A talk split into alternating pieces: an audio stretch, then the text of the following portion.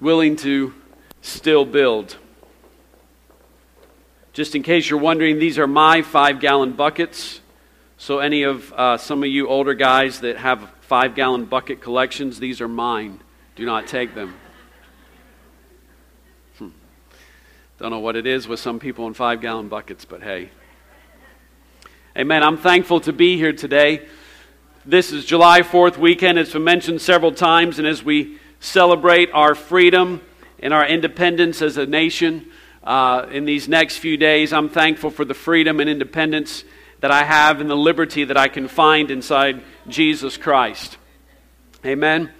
He went through a lot to provide for my freedom, and I don't ever want to take for granted the sacrifice that He made. Throughout this weekend, if you see anything on TV or if you see pictures, I'm sure that you will see, as it's celebrated, various memorials that will be shown that celebrate freedom. Washington, D.C. is covered with monuments and memorials. The Washington Monument, the Jefferson Memorial, we have the Lincoln Memorial, we have the Vietnam Wall Memorial. There are memorials and items that are throughout uh, our nation's capital and even throughout our own community. If you go to the cemetery, you can see a wall of those who have given their lives uh, fighting for the freedom of this country. I think it's very important for us to have memorials in our lives. A memorial is simply, simply something that's designed to preserve the memory of a person, an event, or some such thing. And I'm thankful that there are times that we can begin to forget the sacrifice that people paid for our nation to have freedom, not just in that one moment, but throughout the history of the United States. It can become easy to take for granted what we have received, and memorials keep those things before us. They are important. We know from Scripture that memorials are also important. We see that throughout the Scripture there are various times that memorials were set up. If you would, we may call them testimonies uh, in our modern vernacular we see from the very start as the nation of Israel left uh, Egypt that they were told to establish the Passover, that while it was not a physical memorial, it was a monument to what the Lord had done, that He had passed over the Israelites and He had brought the Israelites out of the bondage of Egypt and set them free. And every time that they would eat of the Passover, it was a memorial to what the Lord had done in their life. We read that when the Israelites crossed over the river Jordan, that God commanded them to set up stones as a memorial so that when people would walk by and they see the stones and they would ask, What are these stones doing here? that they could then tell them of what the Lord had done. We see in the New Testament even that the Lord's Supper was established as a memorial, and we know that every time that we take of communion, every time that we uh, partake of that holy ceremony, that we are to remember the Lord's death until He comes. And we look back at what the Lord did, not only by His sacrifice, but what He continues to do in our life. It's a memorial and a testimony of God's power, of His redemption, of what He is working in my life. Perhaps the first memorial was not something set up either, but we see the rainbow, and every time we see the rainbow, we, remind, we uh, are reminded as a memorial that the Lord will not destroy the earth again by water. And so throughout Scripture, we have these memorials. And this morning, it, it, from the very start, I want to remind some people of the importance of the memorials that God has placed in your life. If I could, the importance of your testimony today. Your testimony is important, your testimony is valuable. In Psalms chapter 77, verses 10 through 12, it says, And I said, This is my infirmity. You see, the psalmist has been writing, and he's been talking about what a bad time is, it's been going on in his life. And his enemies are around him, and things are taking place that he doesn't like. But he says in verse 10, But I will remember the years of the right hand of the Most High. I will remember the works of the Lord. Surely I will remember thy wonders of old. I will meditate also of all thy work and talk of thy doings. He says, I'm going to take just a minute in the middle of my troubles, in the middle of my circumstances, to remember the years of the right hand of the Most High God.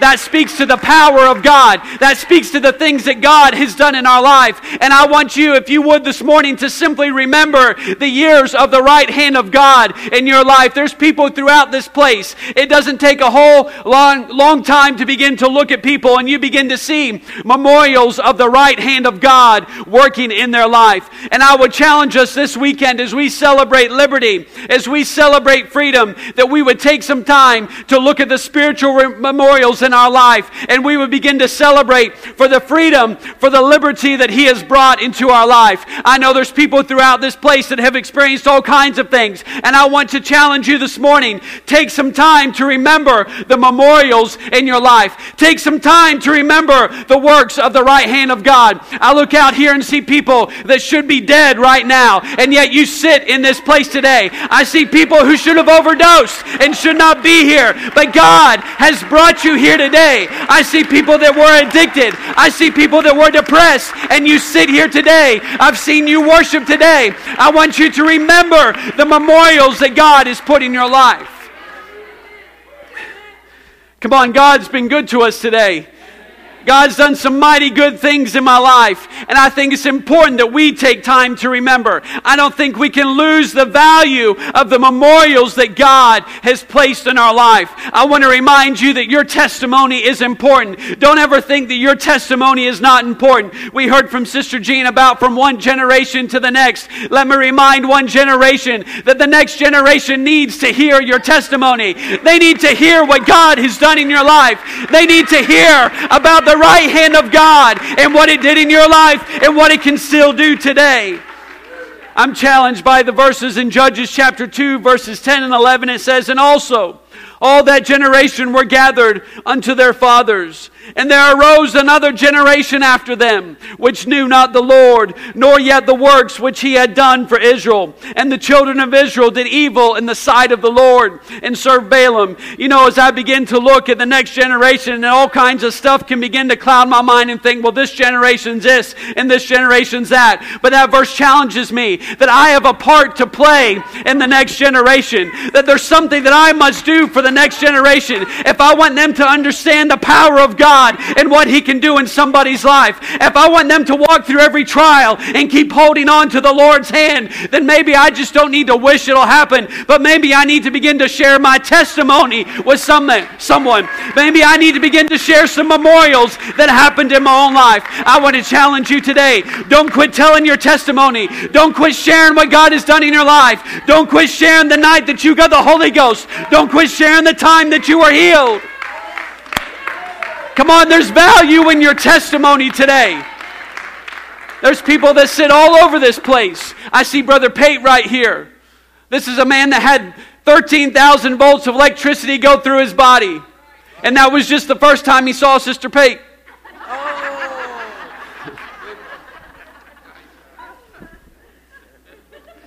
It's one up for you, Brother Pate. But this man should not be sitting here today. Brother Pate, there's a generation that needs to know that God can protect you in every situation, in every circumstance. It doesn't matter. We've got Nicole sitting over here. Less than a 2% chance that she would even make it. I want someone to know that's going through a rough time. Nicole, keep sharing your testimony. Bryce, she's got to share her testimony. Sitting right next to her is Sister April that God's brought her through car crashes and, and, and all kinds of stuff in her life. Don't quit sharing your testimony. We've got Tim and Amy that sit here today, don't quit sharing the testimony that God can restore a marriage. Don't quit sharing your testimony. And that's not everybody. I know there's people throughout this place. Come on, I know you think people are tired of hearing about it, but you know what, Brother Lester? I'm going to stand up one more time and share my testimony because it's not going to be my fault if the next generation doesn't know. I want them to know how powerful God is, how great He is, that He can keep you through every situation. Oh, come on, why don't you give him praise right now for the testimony of your own life? Thank you, Lord Jesus. Thank you, Lord Jesus.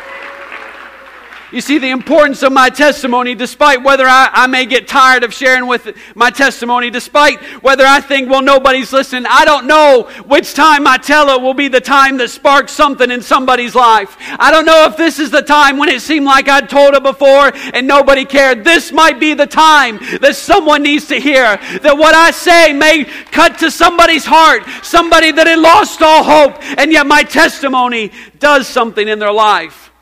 It's important for me to understand that my testimony, according to Judges, can nurture faith in somebody. That it can actually nurture obedience in someone. That when I share with someone, I didn't understand why God told me to do this. I didn't understand why I was going through this trial, but I kept holding to God's unchanging hand. I don't understand that that can bring about faith in somebody's life. I don't understand, eh, but that may bring about someone that says, you know what, I was going to quit on God, but I'm going to keep obeying. I'm going to keep following God. I want to challenge you today. Don't quit telling your testimony. Share the memorials with others. Throughout Scripture, we see the importance of those, of those memorials, and the challenge still remains for you and I today. But throughout Scripture, we also see something else that was built along with memorials, and that was altars. Not only did they build memorials to remind people of what had happened, of moves of God, but they began to build altars as they had encounters with God. We see the word altar is first used, excuse me, by Noah. that didn't work at all. It's first used by Noah. Maybe I'll take a drink. That may not work either. An altar was first used by Noah as he got off the ark, and we find that he began to build an altar in thanksgiving to God. Now, we can assume that an altar was erected when we talk about Cain and Abel and their sacrifices. We can assume that an altar was there, and so this was probably not the first time an altar was used by Noah, but it's the first time it's mentioned. And altars were built for various reasons. They were built as a way for atonement to be made. In the Old Testament, they sacrificed on an altar because there was no permanent sacrifice that covered sin for all eternity like Jesus Christ did. So every year they had to go and offer a sacrifice, and they would roll their sins back for another year. There were altars that were built and sacrifices made as acts of worship, as we see Noah doing, offering thanksgiving for the protection of his family and for God bringing him through. And then there were also altars that were built when there was an encounter that happened with God. We read throughout the Old Testament, in fact, we heard about it today in Sunday school, that altars were tore down, altars fell into disrepair. And there were times throughout Israel's history where they tore down the idols. They tore down all the signs of adult, uh, uh idolatry, not adultery. Hopefully they went together. They tore them all down. And they, and they repaired the altars that were once there. But to sum it up, altars were built to signify an encounter with God. And I want to challenge you today. I come to you with a heart burden because I feel concerned that some people, while we need them and while they are necessary, while we must have them, they are important in our lives. They're important in overcoming. They're important to the next generation. But I want to challenge you today because I'm concerned that there are people today that all you have is a memorial in your life and the altars have become forgotten. I want to challenge you today and ask you the question Are you willing to still build altars in your life? In the old, in, throughout the Bible, we see that there were two kinds of altars. First of all, there was the fixed permanent altar. We find these located in the temple.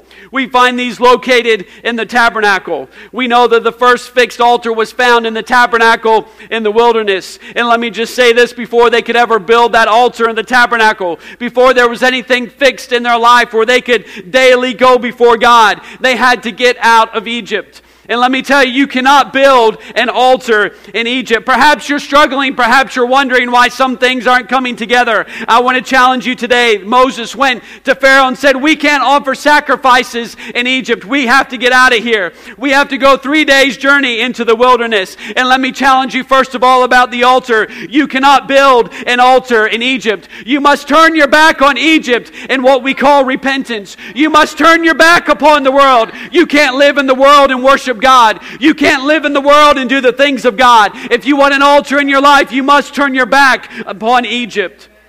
But I want to challenge you today that we must have a fixed altar in our life. And I know there's people throughout this place that this is nothing strange to you, but you must have a fixed altar in your life. You must have a place that is familiar to you, a place where regular communion with God is had. Romans chapter 12 and verse 1 says, I beseech you therefore, brethren, by the mercies of God, that you present your bodies a living sacrifice, holy, acceptable unto God, which is your reasonable service. I would challenge you that in these days and times in which we live, if you don't have a fixed altar in your life, then you are in trouble.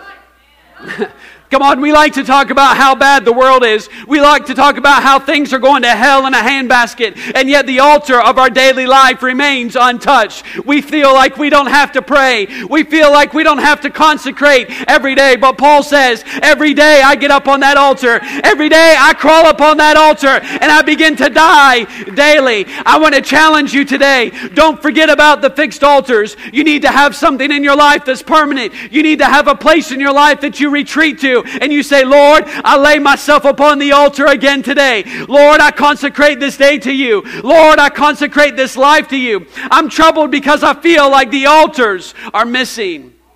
We have memorials. We can stand up and thank God for what He's done in the past. We can stand up and thank God for all the moves of the, the, all the touch from God that we've had before. But I'm challenged today, and I want to encourage you to find a place of daily commitment to God, to find a daily altar, to crawl up on it every day, to become familiar with the altar. I must die every single day. I must get up on that altar every single day. Young person, young adults, you've got to learn learn that it's not enough just to come to church. It's not enough just to hear the messages. It's not enough just to pray at an altar once a week, but I must climb upon that altar every single day. I must get up there and say, Lord, this is my reasonable service. I die to my desires. I die to my wishes today. Lord, I sacrifice myself to you today.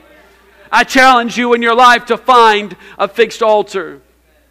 The second kind of altar that was built in Scripture was the mobile altar, mobile homes. These were altars that could be built at any place, at any moment, any time. The only requirement, not even requirement, but the only uh, thing that we see in Scripture that's tied with these mobile altars is that they represented a moment when God met with somebody in a powerful way. We find these mobile altars constructed there. We find Abraham building altars. We find all these people building altars. And generally, we will find connected with it that God either spoke to someone, He delivered something, He did something that caused the person to say, I must build an altar here. Something has to be different about this place because something is different about me. And I'm not speaking of just simply feeling God. I'm not talking about coming into a service and feeling His presence, which we should feel every time. I'm not talking about an experience that we feel goosebumps. I'm talking about life changing moments, life altering encounters. When we get up, we know that we have been with God, we know that He has done something within us. And it's upon these altars that I'm concerned as well. I'm concerned about these altars that talk about an encounter with God. These mobile altars were usually something simple, perhaps just a few rocks placed. Perhaps the only thing that gave these altars away was through word of mouth. Maybe the name of the place was changed. But it was these mobile altars that represented a powerful encounter with God. We find Abraham, he erected many altars to commemorate encounters with God. We find many instances that altars were constructed to honor a special or significant encounter. One of these incidents, incidents we find is in Genesis chapter 32. This is speaking of Jacob. And it says, He arose up that night, and he took his two wives and his two women servants and his eleven sons and passed over the ford Jabbok. And he took them and sent them over the brook and sent over that he had. And Jacob was left alone. And there wrestled a man with him until the breaking of the day. And when he saw that he prevailed not against him, he touched the hollow of his thigh. And the hollow of Jacob's thigh was out of joint. And he wrestled with him. And he said, Let me go, for the day breaketh. And he said, This is Jacob, I will not let thee go, except thou bless me. And he said unto him, What is thy name? And he said, Jacob. And he said, Thy name shall no more be called Jacob, but Israel. For as a prince thou hast power with God and with men and hast prevailed. And Jacob asked him and said, Tell me, I pray thee, thy name. And he said, Wherefore is it that thou dost ask after my name? And he blessed him there. And Jacob called the name of the place Peniel, for I have seen God face to face, and my life is preserved. Jacob had an encounter with God that was undeniable. Jacob had an encounter that left him permanently scarred, if you will. He walked with a limp from that day on. His life was never the same. His name was changed that day. And it started out in that moment when it became simply Jacob and God. The verse says, and Jacob was left alone. You see, I'm troubled by a society and a culture where really to be alone is one of the hardest things to do. Have you ever tried just to be alone? And all of a sudden your phone starts ringing? Or you think of something else you need to do, something that's on your to do list that you forgot to do. Even when it's time to pray, you think, well, I need to do this or I need to do that. And before long, our lives just become cluttered with all kinds of stuff. But this verse tells us that before Jacob could ever have an encounter with God, he had to send everything away. He had to send his, his cattle away. He had to send his possessions away. In fact, it even got to the point where he had to send his family away. It could only be him and God. And I fear today that we have become afraid of being alone with God. You see, there's all kinds of things that can cloud our mind that we pull into our relationship with God. We know God through a book. We know God through a sermon. We know God through our parents. We know God through the testimony of somebody else. But when was the last time that you were alone with God? When was the last time that everything was stripped away and it was simply you and God? You see, these are the encounters I'm talking about. I'm not talking about the encounters that where you prayed around the dinner table. I'm not talking about that. I'm not talking about an encounter where they said, everybody, let's stand and pray. No, I'm talking about a deep encounter with God. I'm talking about something powerful. I'm talking about something where everything becomes stripped away and it's simply me and God. You see, I'm concerned about these altars. I know these altars are personal. I know these altars are private. I know it's not something that everybody sees, but it's a concern to me because I fear that these altars are dying out. You see, I know I'm not perfect in my, in my own life. I know that His plan is not accomplished yet in my life. But I would ask you, when was the last time that you wrestled with God? When was the last time that you wrestled with God? And I understand that I, this is not talking about something that I get up and do every day. I don't wrestle with God every day. I don't, I don't wrestle with God every month, hopefully. I follow His will and do what He's asked me to do. But these are moments, these are key points in our life that we come to where God begins to speak to us, where God begins to challenge us, where God begins to reach into our heart and begin to pull something out of us. And it's not easy. It's not the greatest thing. It's, it's not the most comfortable thing. It's something so difficult that we actually begin to wrestle with what God wants us to do. When was the last time that God asked me to do something that I felt so tore up about it that I began to wrestle with His Spirit? It's where God is asking for something that's not easy, not the simplest thing. Had plenty of arguments to get through what God asked. You see, I've had moments like this in my own life. I remember a moment when I was young and I was the kid that never really prayed for the Holy Ghost too much, but I remember one night. I hope you remember too, not the night I got the Holy Ghost, but the, the time you got the Holy Ghost. But I remember because these, these things are important to me. These are things that every time, it doesn't matter which church building I walk into, which room I walk into, I can see these altars that were built in my life. And every time I walk in this gym, I see an altar that's right about here.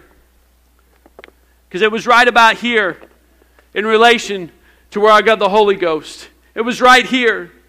And so when I look back, when I stand up here and preach, you know what I see when I look right here? I see an altar from when I got the Holy Ghost. It was an encounter. It should be a powerful encounter. It's a moment we know because we tell people when we're praying for them, forget about everyone else. This is just you and God. That's the kind of encounter I'm talking about, where it was just me and God. It was nobody else. And I received the greatest thing that ever came into my life, the gift of the Holy Ghost. That's an altar that is built in my life.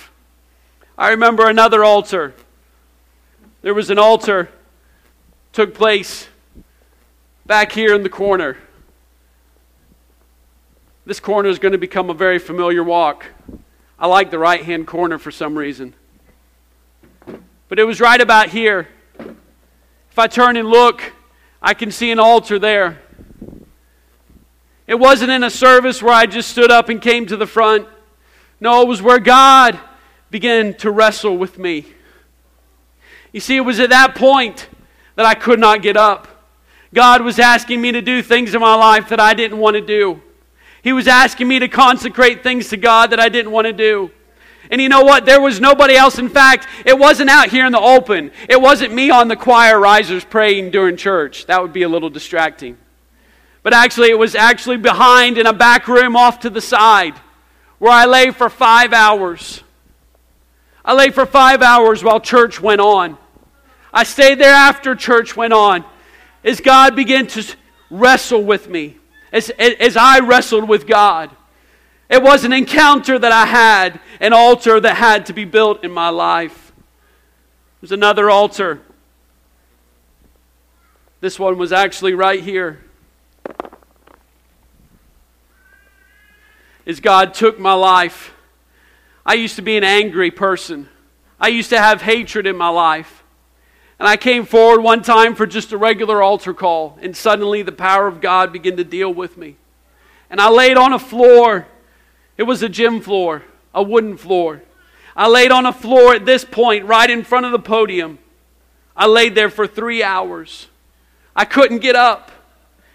It, it was the strangest thing. I, I wanted to get up, but I couldn't. I could hear people leaving, I could hear the altar service going on around me. And yet I was having an encounter with God. Something that was worth building an altar over. And in that moment, I can't describe it, but hatred began to come out of me. Bitterness began to come out of me. Pride began to be dealt with. Hatred came out of my life as I had an encounter with God. I remember another moment. I was back in this corner again. Another moment I remember, how many of you remember Brother Gene preaching out of a tent? He preached to get out of your tent. And back there in the back of a prayer room, I began to have an encounter with God. And so all of a sudden, I didn't need people praying with me. I didn't need anything else because it was suddenly just me and God. It was a powerful encounter. It was something that transformed and changed my life. I had another encounter over here.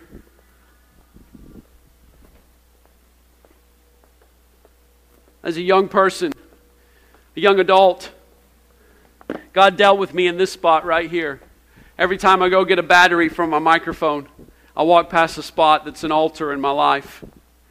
As God spoke to me and challenged me, and again, God had to wrestle with me a lot, but He began to challenge me and wrestle with me about His call about what he wanted me to do.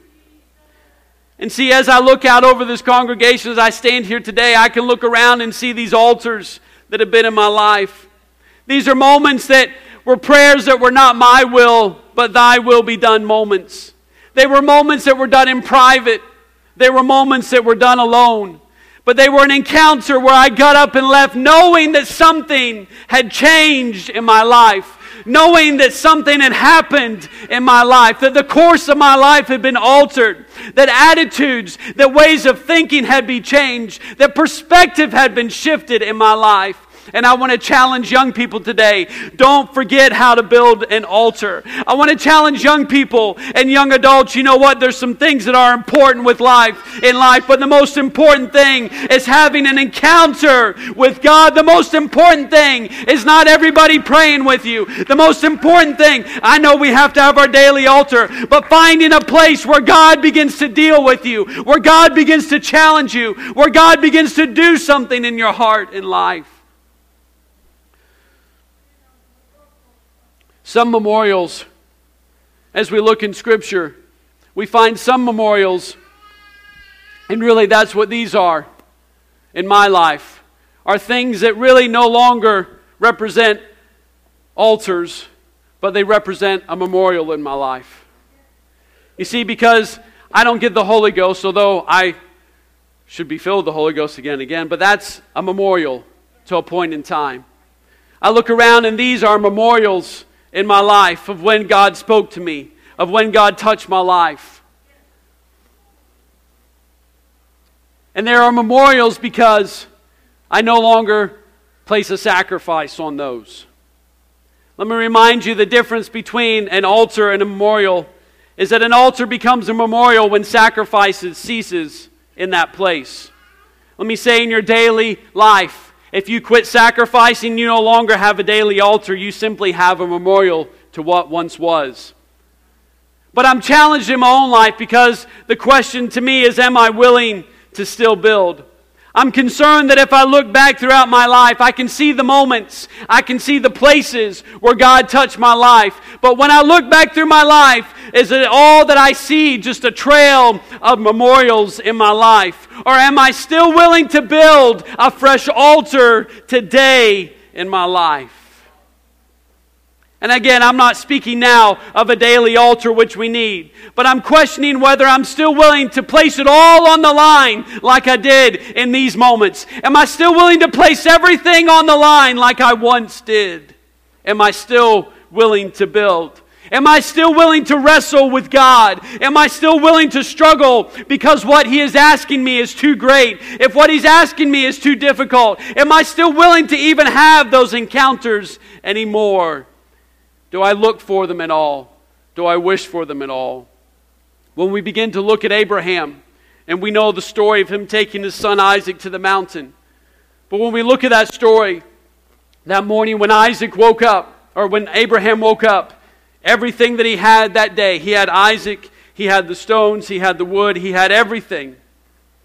Everything was there. But that story is not about losing something physically. Neither is it about gaining anything physically. The whole thing about Abraham building an altar was simply God asking, Are you willing to still build?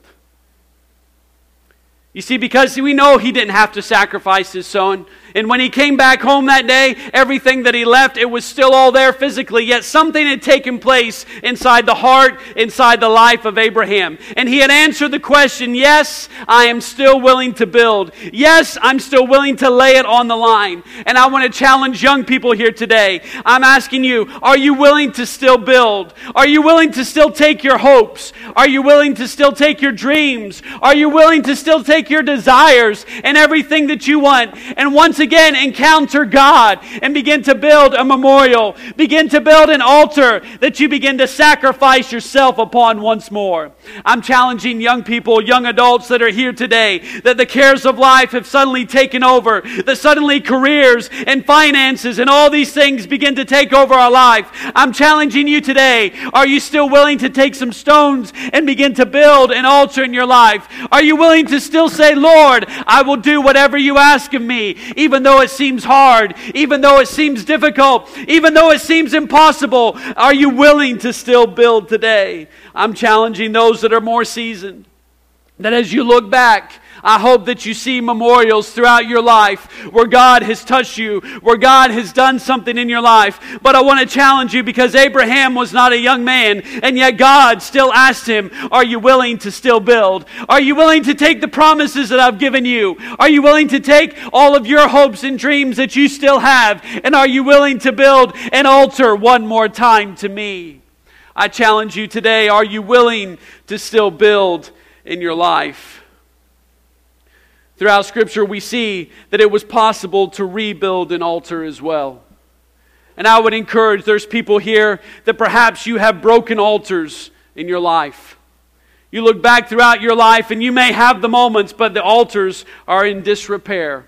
That God spoke to you at one point in your life. That God called you at one point in your life. That God challenged you in some area in your life. And yet somehow that altar has gone into disrepair. And that, that, that somehow those things have fallen by the wayside. That somehow those things are no longer a part of our life. I want to challenge you to maybe you need to go back to one of those altars and you need to begin to repair what God once did. You need to go back and say, Lord, I'm still willing to accept your call. Well, Lord, I'm still willing to give up up whatever it takes. Lord, I'm still willing to do whatever it takes because you have called me in my life.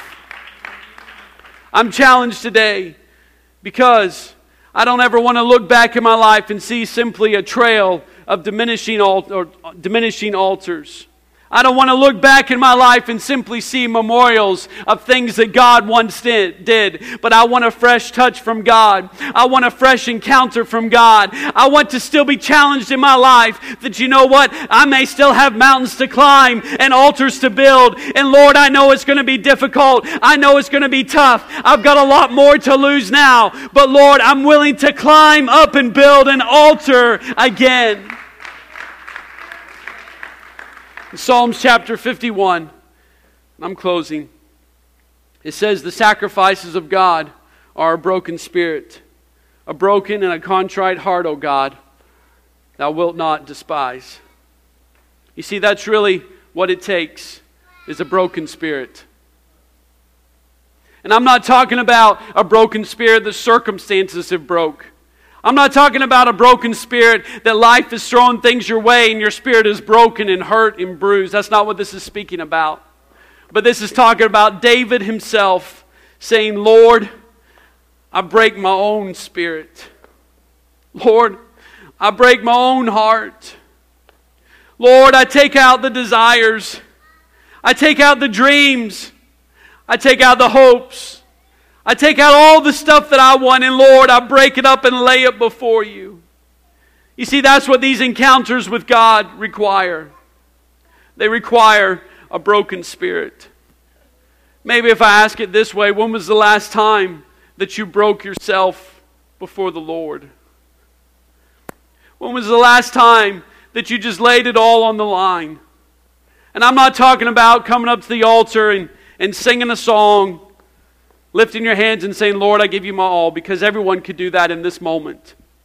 But I'm talking about in those moments where it becomes so difficult to even say, Lord, I give you my all, because you realize what all really is. You realize it may be the career, you realize it may be financial security, you realize it may be the house that you feel that God even gave you. God wouldn't do that. Yeah, he asked for Isaac. I couldn't do that to my family. I couldn't do that. How would I make it in life? You see, that's the things that I begin to wrestle with. Because here's the thing God doesn't usually ask me to do anything that's too easy, because then I can do it by myself. But I'm challenged in my spirit. I'm challenged for us today. I'm burdened for us today. I don't want to lose the art of altar building in my life. I don't want to lose being broken before God. I don't want to settle in my life for simply having a bunch of monuments that I can look back and say, Lord, I'm thankful for when you did this, and I'm thankful for when you did, did that, which I need to be. But I want to have moments in my life that I still look forward to and know that in my life I'm still going to build an altar. Lord, I'm still willing to sacrifice everything for you. Lord, I'm still willing to give everything for you. Am I willing to still build an altar as we stand this morning?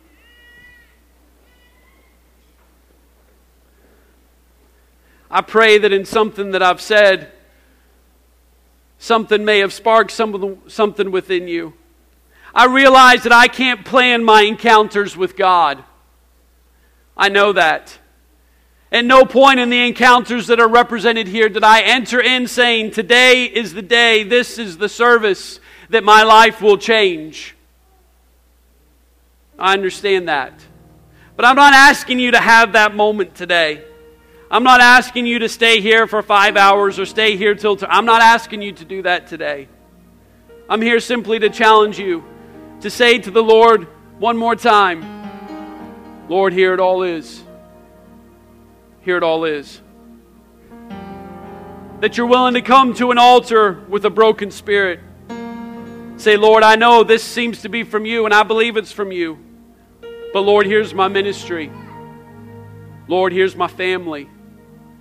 Lord, here's my job. And it's difficult. And in fact, I would say as a young person, it's even easier to build an altar. You've got a lot less to lose. It was at an altar that God challenged me you know what? You're not going to have a career, you're just going to have a job. And boy, I've had some jobs. That was difficult. You know what? It's even more difficult now. I was just a young person. I don't need a whole lot to live. One summer I lived off of a package of hot dogs every day. Five when I woke up, five when I got off work. That's good eating right there. Actually, my boys may go for that still today, but I don't know if my wife will. It becomes more difficult. In fact, there's an altar. Again, it's over here. That it wasn't too long ago. Over here, back amidst a bunch of junk in a room somewhere, that God challenged me to lay it all down again. I know I'm past the youth convention, youth camp stage where all that stuff happens. And you know what I said? I said, Lord, I can't do that. I can't do it. I know exactly how Jacob felt when he wrestled. I can't do that, Lord. I can't do that to my family. You don't know. Look at all this stuff I have. How would this work out? How would this happen? What would what, what would take place? And it took me a long time. It took me a long time. But I finally had to say, Lord, if you require of it, that of me, that's fine. But here I am, just willing to build again. And right there, I built an altar. And I climbed up on the altar and said, Lord, here's everything. Whether I think it's from you, whether it's my own desires, I place it down again. I don't want us to lose the altars in our life. It concerns me when the cares of life, it concerns me when life seems to take over people. It's at those moments in my own life when I begin to say, when I think it would be too hard, I know that's a moment when I need to say, Lord, I need an altar again. I need an altar again. I know Sister Sherry's playing, but I, I don't want any singers or anything right now. We sing that song when the music fades and all is stripped away, and I simply come. Really, that's how I feel about the story of Jacob. When it's all stripped away, and I simply come. You see, because this is not about who's praying for you, it's not about what song is being sung, it's simply about an encounter with God. And so, this is not going to be an altar call of music, it's not going to be anything that would push you to come. But we'll do what the song says let it all fade and simply come. And I want us to pray right now, and then I'm going to open the altars for you to simply come. And again, I, am not saying you have to have one of those uh, three hour long encounters with God, but I am challenging you today to come forward and say, Lord, I'm willing to lay it down again. Let's pray. Lord Jesus, we come before you right now. Lord, we're thankful for your spirit, for your power, for your word. And Lord, I ask you that your Spirit would go forth right now, God. Lord, that your word would do its work. Lord, that it would reach to the deepest parts of us today. Lord, I know this may not be easy. It may not be the, the, the most, uh, uh, it's, it's a complicated thing, Lord, when we begin to think about stuff like this. But Lord, I challenge you to reach deep inside of us, God. To begin to touch on areas, Lord. To begin to challenge us in our own hearts and lives, God. And then, Lord, give us the courage, God to begin to pick up those things in our life and begin to build an altar to you again. To say, Lord, I'm willing to lay it all down if you ask me, God. This altar is open this morning. I'm challenging young people. I know you've just had youth camps and things. Perhaps you just need to revisit an altar you just built and say, Lord, I'm not going to quit on what you spoke to me about. Lord, I'm not going to back up on what you told me about. Lord, I'm going to continue faithfully. Perhaps you're a young adult, you're a young person, and the cares of life seem to, seem to have overwhelmed you. I'm challenging you right now. He may not ask you to change anything, but I'm challenging you right now to come and say, Lord, I'm willing to change whatever I need. Perhaps you're an adult. You've got a family, you're established. Perhaps you're older. I'm challenging you like Abraham. He was in his hundreds, and God asked him to climb the mountain again. Again, he may not ask, he may provide the ram in the thicket. But I'm challenging you, make the journey to say, Lord, I'm willing to build an altar again if that's what it takes. Lord, I'm not just going to have memorials in my life, but Lord, I want a fresh altar, a fresh encounter, a fresh touch from you today. Perhaps you need to revisit an altar and rebuild it. Perhaps you've strayed from a consecration that you once had. Perhaps you've strayed from what you once committed to God. I'm challenging you to find the stones that once built that altar and begin to put them back in place and say, Lord, I'm willing to rebuild this altar and commit to you again. Oh, come on, let's call out to Him right now. Come on. This is an individual prayer. You don't need to find anyone to pray for right now. I want everyone to pray for themselves, whether you're up here, whether you're in your seat.